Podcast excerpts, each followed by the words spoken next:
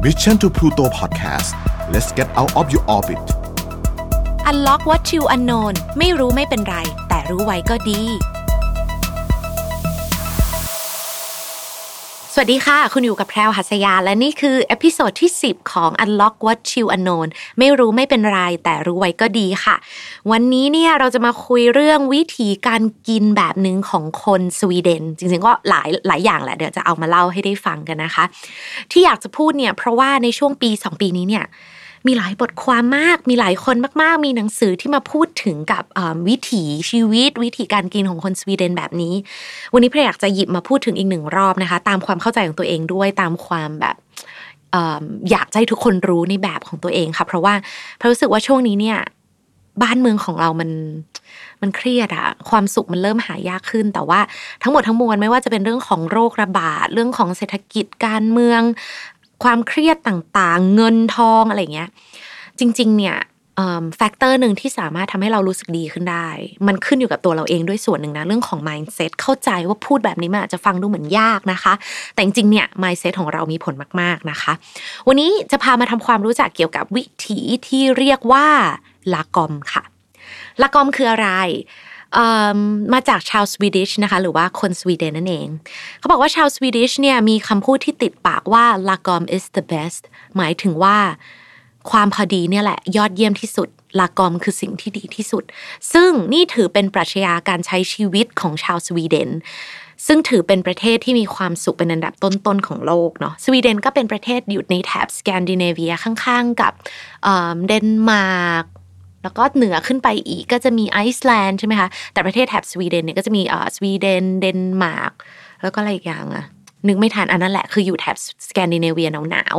ๆแถบนั้นเนี่ยอ๋อฟินแลนด์แล้วเขาก็จะขึ้นชื่อในเรื่องของอคนที่มีความสุขเพราะเชื่อว่ามันมีปรัชญาหลายอย่างที่ทำให้เขามีความสุขแต่วันนี้เนี่ยจะลองพูดถึงในบางแง่มุม แล้วก็ขอโฟกัสที่ชาวสวีเดนนะคะ ลากอมเนี่ยเป็นเป็นคำอย่างที่บอกมันมันมันเป็นเหมือนกับความพอดียอดเยี่ยมที่สุด หรือจะแปลเป็นภาษาอังกฤษก็คือ just the right amount ก็คือในปริมาณที่พอดีนะคะ พอดีเนี่ยมันแปลได้หลายอย่างมาก พอดีในในในความพอเพียง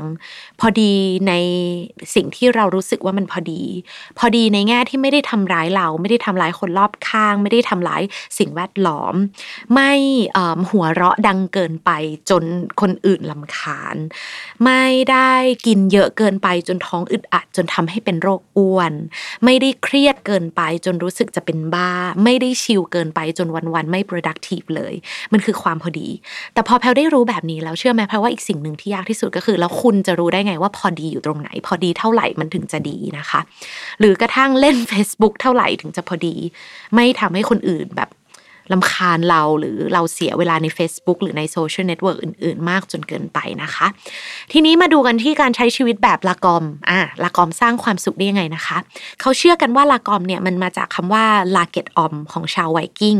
ซึ่งมีความหมายตรงตัวว่ารอบๆกลุ่ม อันเป็นประเพณีการส่งเขาสัตว์ที่ใส่เหล้านะคะแล้วก็วนรอบโต๊ะให้ทุกคนจิบเหล้ากันคนละจิบแต่พอประมาณ ตามคำจำจำกัดความที่ว่า not too little not too much just right ก็คือไม่ต้องดื่มมากไปไม่น้อยเกินไปพอดีพอดีนะคะ ก็แบบนี้แหละลากอม is the best ซึ่งมันก็เลยอาจจะเริ่มมาจากตรงนี้ มันกำเนิดมาเหมือนจากวัฒนธรรมดั้งเดิมของเขาเนาะให้ความสำคัญกับการทำงานหนักแต่ ก็ให้ความสำคัญกับการจริงจังในชีวิตด้านอื่น ๆด้วยนะคะ ไม่ว่าจะเป็นพักผ่อนกิน หรือกระทั่งการกินเนี่ยก็ควรจะเป็นวัตถุดิบจากธรรมชาติ เน้นปรุงอาหารเอง รับประทานพอประมาณกินกันแต่พอดี ไม่ต้องแบบแน่นท้องนะคะ มีบทความชิ้นหนึ่งนะคะจาก Life Hacker ค่ะ เขาบอกว่าการใส่แก่นความเป็นลากอมลงไปในวิถีชีวิตเนี่ยมันใส่ได้หลายแง่มากเลยนะคุณผู้ฟังเราลองเอามาปรับใช้ได้ ไม่ว่าจะเป็นการแต่งกาย การใช้ชีวิต การทำงานนะคะ อย่างเช่นการทำงานเนี่ยควรทำแต่พอดีค่ะ เมื่อถึงเวลาเลิกงานปุ๊บก็ได้เวลาเดินออกจากที่ทำงาน ไม่ใช่ว่าอยู่แต่ในบรรยากาศที่ทำให้คุณเครียด ในหลายประเทศนะคะหรือกระทั่งในไทยเนี่ยก็ต้องยอมรับเนาะยิ่งยุคก่อนหน้านี้เนี่ยการทำงานนอกเวลามันอาจจะ เป็นเรื่องน่าชื่นชม หรือเอาเราอาจจะได้รับคำชมว่าแบบขยันจังเลยอะไรเงี้ยซึ่งในยุคนี้เพราะว่าดีขึ้นละไม่ค่อยมีละแต่ที่สวีเดนเนี่ยไม่ได้เลยนะเขาบอกว่าการทำงานล่วงเวลาเนี่ยแสดงถึงการที่คุณเนี่ยบริหารจัดการงานไม่เหมาะสม หรืออาจจะหมายถึงปริมาณงานที่ไม่เหมาะสมมากเกินไปหรือน้อยเกินไป อาจจะหมายถึงหัวหน้าของคุณเนี่ยจัดการงานคุณให้ไม่พอ หรืออาจจะหมายถึงว่าในเวลาทำงานเนี่ยคุณไม่ได้ตั้งใจทำงานมากพอ ไม่เหมาะสมแหละว่าง่าย ๆ อันนี้คือเป็นสิ่งที่สำคัญสำหรับ การเป็นละกอมนะคะนอกจากนี้เนี่ยเรายังสามารถใส่ละกอมเข้าไปในวิถีชีวิตด้านอื่นนะ เมื่อกี้พูดไปถึงเรื่องของการจัดแต่งเสื้อผ้านะคะเขาบอกว่าเพียงแค่ใส่ใจดูแลเครื่องแต่งกายสักนิด หรือซ่อมแซมในส่วนที่พอทำได้ เช่น เปลี่ยนกระดุมเอง เปลี่ยนซิปสอยชายเสื้อเอง มันก็สามารถยืดอายุการใช้งานของชุดเหล่านั้นให้ยาวนานขึ้นโดยไม่จำเป็นต้องซื้อใหม่ เพราะฉะนั้นเนี่ยมันก็จะเข้าสู่ concept ว่าใช้แต่พอดีไม่เกินพอดีไม่เปลืองเงินด้วยรักโลกด้วยนะคะ นอกจากนี้เนี่ยหนึ่งใน concept ของ lagom ก็คือการใส่ใจดูแลรักษาเครื่องแต่งกายหรือว่าหัดซ่อมแซมเสื้อผ้าของตัวเองอย่างที่บอกไปนะคะ แล้วฟังมาถึงตรงนี้เนี่ยอาจจะรู้สึกว่าเฮ้ยมันเป็นวิถีชีวิตที่ดูเป็นอุดมคติจังเลย มันจะสามารถทำได้จริงไหมหรือบางคนอาจจะรู้สึกทำได้ แล้วคนสวีเดนทำได้จริงหรือเปล่า แล้วเขามีความสุขหรือเปล่า เขาชอบจริงหรือเปล่ากับการเป็นวิถีชีวิตแบบลากอมแบบนี้คำตอบก็คือ มันก็คือชีวิตเนาะบางคนชอบ บางคนไม่ชอบจริง ๆ ค่ะลากอมเนี่ยในกลุ่มคนบางกลุ่มชาวสวีเดนเนี่ยเขารู้สึกว่าเฮ้ยมันเกินพอดี เขาไม่ได้รู้สึกหลงไหลได้ปลื้มกับลากอม เพราะถึงจะพยายามยัดเยียดว่าลากอม is the best เราต้องพอเพียงเราต้องพอดี แต่ความคิดดังกล่าวความคิดแบบนี้ตลอดเวลาเนี่ยมันทำให้เรารู้สึกแบบเครียดอะเคร่งเครียดมากเกินไป มันชวนอึดอัดมากเลยนะคะ มากกว่าเกินกว่าจะนำมาใช้เป็นหลักชีวิตในการดำเนินแบบชิค คูลชิลมันกลายเป็นแบบ อืมฉันต้องมานั่งคิดเหรอ ว่าเลิกงานปุ๊บฉันจะกลับบ้านแล้วฉันจะต้องไม่คิดกับเรื่องงาน หรือก็ฉันไม่อยากซ่อมกระดุมเสื้อตัวนี้ฉันอยากจะทิ้งทิ้งมันไปแล้วซื้อใหม่ฉันทำได้ไหมแล้วฉันจะไม่ละกอมหรือเปล่าอะไรแบบเนี้ยมันก็สามารถคิดได้เหมือนกันนะคะ มีนิตยสารนิตยสารหนึ่งเนี่ยเขา เปรียบเทียบคำว่าลากอมได้ค่อนข้างเห็นภาพเหมือนกันนะเขาบอกว่าลากอมเนี่ยเป็นนมชนิดหนึ่งค่ะ ภาษาของสวีเดนเรียกว่าเมลันเมลค์ก็คือนมพร่องมันเนยมันคือนมที่มีรสชาติเป็นกลางมากๆอะ ไม่ได้ลีนจนเกินไป คือไม่ใช่นมขาดไขมันนะ เป็นนมพร่องไขมัน แต่ในขณะเดียวกันมันก็ไม่ได้อุดมไปด้วยไขมันคือแบบ ให้แพลวเดานะ ตามความรู้สึกแพลวรู้สึกว่า โอ้จะอร่อยก็ไม่อร่อยขนาดนมปกติ แต่จะแบบ ลีนเวอร์เป็นนมไร้ไขมันเลยก็ไม่อะ มันดูกลางๆไปหมดอะคือแพลก็รู้สึกว่า เออบางวันพอคงไม่ได้อยากดื่มนมพร่องไขมันอะบางวันพอคงอยากดื่มนมเพิ่มไขมันลดช็อกโกแลต แต่ในขณะเดียวกันบางวันแพลก็อยากจะรู้สึกดื่มนมลีนนมไขมันศูนย์เปอร์เซ็นไปเลยแทนน้ำเพราะแบบวันนั้นฉันแค่อยากได้ประโยชน์อยากได้โปรตีนจากนมฉันไม่ต้องการอย่างอื่นอะไรอย่างเงี้ยนะคะ มันมีคนที่คิดแบบนี้จริง ๆ เหมือนกัน แล้วนอกจากนี้เนี่ย ชาวสวีเดนบางส่วนเห็นว่าคำว่าลากอมนะคะ คือหนทางสุดโต่งอีกด้านหนึ่ง คือไม่พอเพียงเลยอะ่ะเขาบอกว่าไอ้ลากอมเนี่ยบางทีนำสังคมสวีเดนไปสู่ภาวะที่ทุกคนเนี่ยพยายามจะลอยตัวเหนือเป็นเหนือปัญหา หรือบางทีเนี่ยเราอาจจะเคยได้ยินคนไทยพูดคำว่าฉันลอยตัวเหนือดราม่าทั้งปวง แต่ไอ้ความลอยตัวทั้งหมดนี้เนี่ยบางทีลองคิดดีๆ เอ๊ะ มันก็อาจจะเป็นการไม่เผชิญหน้า ไม่ขัดแย้งกับใครเลยพยายามทำตัวเป็นกลางมากเกินไป ทั้งที่จริงเราไม่ได้อยากเป็นกลางขนาดนั้น เพราะเพเชื่อว่ามันไม่มีใครเป็นกลางอะ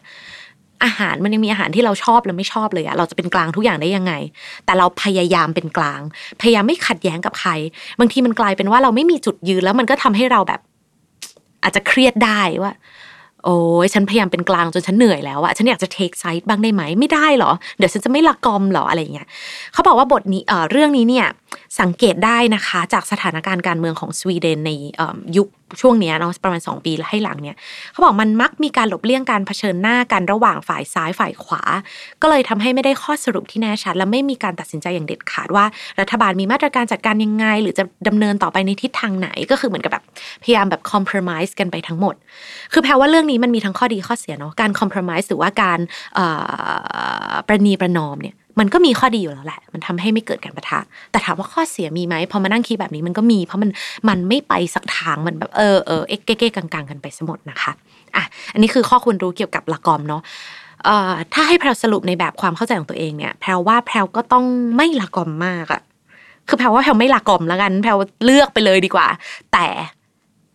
ใช้ละกอมในแง่ของการปล่อยวางแล้วกัน คือเหมือนกับเราเลือกอะเราให้ได้ชีวิตไม่ต้องไม่ต้องสายกลางมาก แต่เมื่อเราตัดสินใจทำสิ่งใดสิ่งหนึ่งไปแล้วเนี่ยให้ลากอมมาอยู่ในแง่ของการปล่อยวางให้เร็วปล่อยวางให้ง่าย ฝึกแบบนี้ละกัน อันนี้ส่วนตัวในแง่ของแพรนะ แล้วเรารู้สึกว่าน่าจะทำได้มากที่สุดนะคะอะทีนี้มาดูอีกหนึ่งคำกันค่ะ นอกจาก lagom เนี่ยก็คือคำว่า fika fika เนี่ยถ้าแปลเป็นภาษาของเขาเนาะเอาเป็นคร่าวๆ เป็นภาพกว้างๆเนี่ยมันหมายความได้ว่า การกินคือรางวัลของชีวิตค่ะ ในสวีเดนเนี่ยมันจะมีคำหนึ่งบอกว่า that's fika time ก็คืออุ้ยได้เวลาของ fika แล้วเพื่อนฝูงเพื่อนร่วมงานหรือทั้งครอบครัวนะคะ fika เนี่ยมันก็เหมือนกับเป็นการ take a little break ก็คือเหมือนหยุดเพื่อให้ได้พักหรือแบบจิบเครื่องดื่มอะไรอย่างเงี้ยในช่วงสิบโมง ในสวีเดนเครื่องดื่มที่ดื่มเยอะที่สุดแน่นอนก็คือการจิบกาแฟเขาชอบดื่มกาแฟกันนะคะ หรือว่าแบบ snack นิดหน่อย ซึ่ง snack เนี่ยส่วนมากเนี่ยก็จะเป็นขนมของเขาเไม่แน่ใจออกเสียงสูถูกหรือเปล่านะ kanelbulle หรือ kanelbulle นะคะ เป็นเอ่อเหมือน cinnamon roll ที่ทุกคนคุ้นเคยกันในประเทศไทย แล้วก็มีแบบ น้ำตาล sprinkle อยู่ข้างบนนะคะ หรือว่าอาจจะเป็น pastry อื่นๆ แล้วก็ enjoy ในช่วงเวลาสายๆ หรืออาจจะเป็นแบบ afternoon tea ในช่วงเวลาที่เร่งรีบ หรือบางทีเนี่ยคุณอาจจะได้เห็น baby มากับพ่อแม่ อยู่ในสวนหรือว่าคนดูแลเด็กอาจจะใช้เวลาแบบ ว่างๆ chill ๆ บ้าง จิบเครื่องดื่ม แบบมา fika time กันอะไรแบบนี้นะคะ เพราะเขาเชื่อว่าการกินเนี่ยเป็นเป็นความสูงชีวิต รู้ไหมคะว่าชาวสวีเดนเนี่ยติด อันดับหนึ่งในสามของประเทศที่บริโภคกาแฟมากที่สุดในโลก อันนี้เราก็เพิ่งรู้เหมือนกันนะคะ แล้วพอมาเปรียบเทียบพอเอามาผนวกรวมกับฟิก้าเนี่ยมันก็เลยกลายเป็นวัฒนธรรมที่ทำให้เขาเนี่ยใส่ใจกับการทาน นอกจากการทานอย่างมีความสุขแล้วเนี่ยก็ต้องสมดุลอลากอมเข้าไปอีก แล้วก็ดีต่อสุขภาพ เช่น ลิมรสคุกกี้สักชิ้นในวันทั่ว ๆ ไป สมมตินะเป็นวันทั่ว ๆ ไปในสัปดาห์ก็ลิ้มรสคุกกี้นิดหน่อยชิ้นเดียว แต่ถ้าเป็น fika time เมื่อไหร่เนี่ย ชาวสวีเดนอาจจะจัดเต็มเช่น มีแซนด์วิช มีผลไม้และตบท้ายด้วยคุกกี้หรือ cinnamon bun ถ้าเป็นภาษาคนออกกำลังกายบ้านเราอาจจะเรียกว่าเป็น cheat day หรือว่าวันกินโกงอะไรอย่างเงี้ยเนาะแต่เนี่ยแหละเขาจะไม่ได้เป็น fika time ทุกวัน เขาอาจจะมีมีวินัยกับตัวเอง หรือเรียกได้ว่าชาวสวีเดนเนี่ยมักจะตามใจตัวเอง แต่พอดี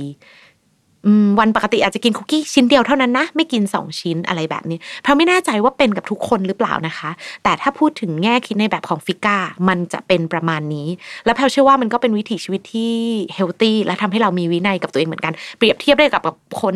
เล่นกล้ามกิน clean บ้านเรา เขาก็อาจจะมีวันหนึ่งในสัปดาห์นอกเหนือจาก 6 วันที่จะเป็นวัน cheat day ที่จะแบบกินขนมได้บ้าง ก็เปรียบเทียบได้ประมาณนั้นเหมือนกันนะคะ fika เป็นธรรมเนียมสวีเดนค่ะ แต่มันก็อาจจะเปรียบเทียบได้กับการดื่มในผับที่เป็นธรรมเนียมของคนอังกฤษนะ หรือการดื่มสังสรรค์ก่อนอาหารของชาวอิตาลีนะคะ ในยุคที่อินเทอร์เน็ตแบบนี้เนี่ยอินเทอร์เน็ตที่แบบทุกคนเนี่ยได้รับข่าวสารหรืออีเมลตลอด 24 ชั่วโมง fika อาจจะเป็นช่วงเวลาให้ทุกคนได้พักผ่อนคลายใส่ใจตัวเอง สร้างสัมพันธ์กับคนรักเพื่อนร่วมงาน หรือจะเป็นอ่านหนังสือสักเล่มนะคะ fika เนี่ยถือเป็นเรียกว่าอะไรดีเป็น subset อย่างหนึ่งของ lagom เหมือนกันนะ คือเทียบได้กับการออกไปนั่งดื่มเบียร์เป็นเหยือกๆหรือจิบไวน์แกล้มเอ่อแกล้มขนมฟรีตลอดคืนก็ถือเป็น fika แต่เราอะกำหนดให้ตัวเองแล้วว่าในวันอื่นๆ เราจะมีวินัยตัวเองนะ มันก็เลยมีความ lagom อยู่แพรรู้สึกว่ามันเป็นวิถีชีวิตที่ค่อนข้างค่อนข้างแบบ น่าสนใจเหมือนกันนะคะสำหรับ fika กับ lagom แล้ว lagom เนี่ยมันไม่ใช่แนวคิดที่ตั้งชื่อให้ดูเก๋นะแต่มันแทรกซึมไปในวิถีชีวิตของชาวสวีเดนหลายเรื่องจนเป็นเหมือนชีวิตของพวกเขา ไม่ว่าจะเป็นการดำเนินชีวิตความเป็นอยู่นะคะ หรือถ้าใครฟังอยู่รู้สึกว่าอยากจะลองกินหรือทำอาหาร หรือใช้ชีวิตสไตล์ lagom เนี่ยอาจจะมองอาหารสีเขียว หรือว่า healthy food เป็นอีกทางเลือกหนึ่งก็ได้เหมือนกันนะคะอะทีนี้เนี่ย ฟังมาขนาดนี้อาจจะรู้สึกว่าอยากจะลอง lagom หรือ fika ดูบ้าง ทีนี้มาลองดูคำอื่น ๆ หรือ phrasing อื่น ๆ หรือว่าประโยคอื่น ๆ ที่น่าสนใจของชาวสวีเดนที่แพรรู้สึกอันนี้ส่วนตัวนะแพรรู้สึกว่าน่าเรียนแบบมาก แต่บางคนรู้สึกไม่มากก็น้อยเนาะอะลองฟังดูนะคะ อย่างแรกค่ะ เรียกว่า subsidized daycare หรือสถานเลี้ยงเด็กที่ได้รับเงินสนับสนุนจากรัฐบาลนะคะ ที่สวีเดนเนี่ยคุณจะได้เห็นเยอะเลยสถานเลี้ยงเด็กแบบนี้ แล้ว เขาเอาเงินมาจากไหนคำตอบก็คือเขาจะได้รับเงินซับซิได้ส่วนหนึ่งจากรัฐบาล แต่การที่คุณจะจ่ายเงินให้กับสถานเลี้ยงเด็กที่ได้รับเงินสนับสนุนพวกนี้เนี่ยมันขึ้นอยู่กับรายได้ของครอบครัวของคุณ ถ้าคุณเป็นครอบครัวที่ low income หรือได้รับเงินน้อยหน่อยนะคะ คุณก็อาจจะจ่ายเงินให้กับสถานเลี้ยงเด็กเหล่านี้ ที่คุณเอาลูกไปฝากเนี่ยน้อยหน่อย แต่ในขณะเดียวกันถ้าคุณเป็นคนที่รายได้สูงเงินเดือนเยอะ คุณก็จ่ายเงินเดือนจ่ายเงินให้กับสถานเลี้ยงเด็กเหล่านี้มากหน่อย แต่ ลูกของคุณบุตรหลานของคุณก็ยังจะได้รับการดูแลที่เทียบเท่ากันเท่ากันทุกคน เพราะว่ามันคล้ายๆ กับการเก็บแท็กซ์บ้านเราเนาะคนเงินเดือนเยอะคนรายได้เยอะก็จ่ายมากหน่อยเป็นเปอร์เซ็นต์ก็เหมือนกันนะคะ อันนี้ที่เมืองไทยเนี่ยอาจจะไม่ได้มีเป็นชัดเจนแบบนี้ แต่ที่สวีเดนเนี่ยเขาให้ความสำคัญเขามีมาก เพื่อที่อย่างน้อยเนี่ยเขาบอกว่าสิ่งนี้เนี่ยเป็นการกำหนดบทบาทของพ่อแม่ด้วยนะ คือไม่ได้ให้ความสำคัญของเพศมากจนเกินไป หรือจะเรียกว่าเป็นการให้เกียรติทุกเพศก็ว่าได้ เพราะไม่จำเป็นว่าคนเป็นแม่จะต้อง sacrifice ชีวิต มาเลี้ยงดูลูกอยู่แต่กับบ้าน แล้วให้พ่อไปทำงานไม่ คุณสามารถเอาลูกมาฝากที่ day care แล้วจ่ายเงินให้ให้ลูกเนี่ยมีมีชีวิตหรือว่าใช้ชีวิตกับ day care แล้วคุณไปทำงานได้ ก็คือเหมือนการให้เกียรติทั้งผู้หญิงผู้ชาย แล้วที่สำคัญเนี่ย day care ที่สวีเดนนะคะเขาจะมี bus section หรือว่าเป็น section ของรถตู้รถรถเขาเรียกอะไรนะรถ รถบัสอะพาเด็กนักเรียน พาเด็กไม่ใช่เด็กนักเรียนสิ เด็กวัยแบบ baby เนี่ยอายุสามถึงห้าขวบเนี่ยไปเหมือนเหมือนทัศนศึกษารอบๆจังหวัด อาจจะพาไปทะเลพาไปป่านะคะ เพื่อให้ได้เด็กๆเนี่ยได้ใช้เวลาได้เห็นโลก เพราะแพลเชื่อว่าเขาก็รู้สึกว่าเด็ก3ามขวบห้าขวบเนี่ยมันยังไม่ได้ต้องเรียนรู้หนังสือขนาดนั้นสิ่งที่สำคัญคือทักษะอื่นมากกว่านะคะ อันนี้แพลว่าเป็นเรื่องน่าสนใจมาก อย่างต่อมาค่ะก็คือ family over work แปลเป็นไทยก็คือให้ความสำคัญกับครอบครัวมากกว่างาน คุณอาจจะได้เห็นคนสวีเดนให้ความสำคัญกับการทำงานก็จริง แต่รู้ไหมว่า ครอบครัวจะมาก่อนเสมอนะคะ แพลวเชื่อว่ามันเป็นไม่ได้ทุกครอบครัว แต่โดยมากละกัน อาจจะเป็นต้องขอออกจากงานเร็วเพื่อไปงานที่โรงเรียนของลูกสาว หรืออาจจะเป็นเขาเรียกอะไรเหมือนแบบให้ความสำคัญกับครอบครัว อาจจะต้องลาหยุดงานบ้างเพื่อไปดูลูกที่กำลังป่วยนะคะ หรือกระทั่งยอมไม่ไปงานของบริษัทบริษัทหนึ่งแล้วไปงานของลูก ซึ่งโดยลึกๆแล้วเนี่ยเขาอาจจะรู้สึกว่าเออทำไมไม่มาทำงานแต่ในแง่ วัฒนธรรมของประเทศเขาคนร่วมงานเนี่ยจะเข้าใจ เพราะคนสวีเดนเชื่อเสมอว่า family over work หรือการให้ความสำคัญของครอบครัว มากกว่าการทำงานเป็นสิ่งสำคัญนะคะ อย่างต่อมาค่ะ จะเรียกว่าเป็นผลไม้หรือยาก็ได้นะคะ จำชื่อดีๆนะคุณผู้ฟังเผื่อจะไปหามาทานกัน lingonberry ค่ะ lingonberry เนี่ยเป็นผลไม้ขึ้นชื่อของชาวสวีเดนที่มีอยู่มากหาได้ง่ายนะคะ ผลไม้ชนิดนี้เนี่ยในประเทศไทยเราอาจจะเรียกกันได้ว่าแครนเบอร์รี่แต่เป็นแครนเบอร์รี่แบบเรียกว่า low bush cranberry หรือว่าแครนเบอร์รี่ที่ขึ้นในพุ่มไม้ต่ำหรือบางทีอาจจะเรียกว่าคาวเบอร์รี่หรือ red bilberries ก็ได้ค่ะ ที่พูดถึงไอ้เจ้าลิงกอนเบอร์รี่เนี่ยคือนอกจากมันจะพบได้มากที่สวีเดนแล้วเขายังนิยมบริโภคกันมาก ๆ แล้วก็ encourage ให้คนบริโภคเยอะมาก ๆ เพราะมันเป็นผลไม้ที่มีประโยชน์มาก ๆ หาได้ง่าย มีแอนตี้ออกซิแดนต์หรือว่าสารต้านอนุมูลอิสระเยอะ ทำให้คุณไม่ค่อยป่วยนะคะ สามารถเป็นยารักษาโรคได้มากมาย ไม่แก่เร็วไม่ค่อยป่วยเป็นโรคอื่น ๆ สร้างภูมิต้านทาน มีผลวิจัยว่าช่วยโรค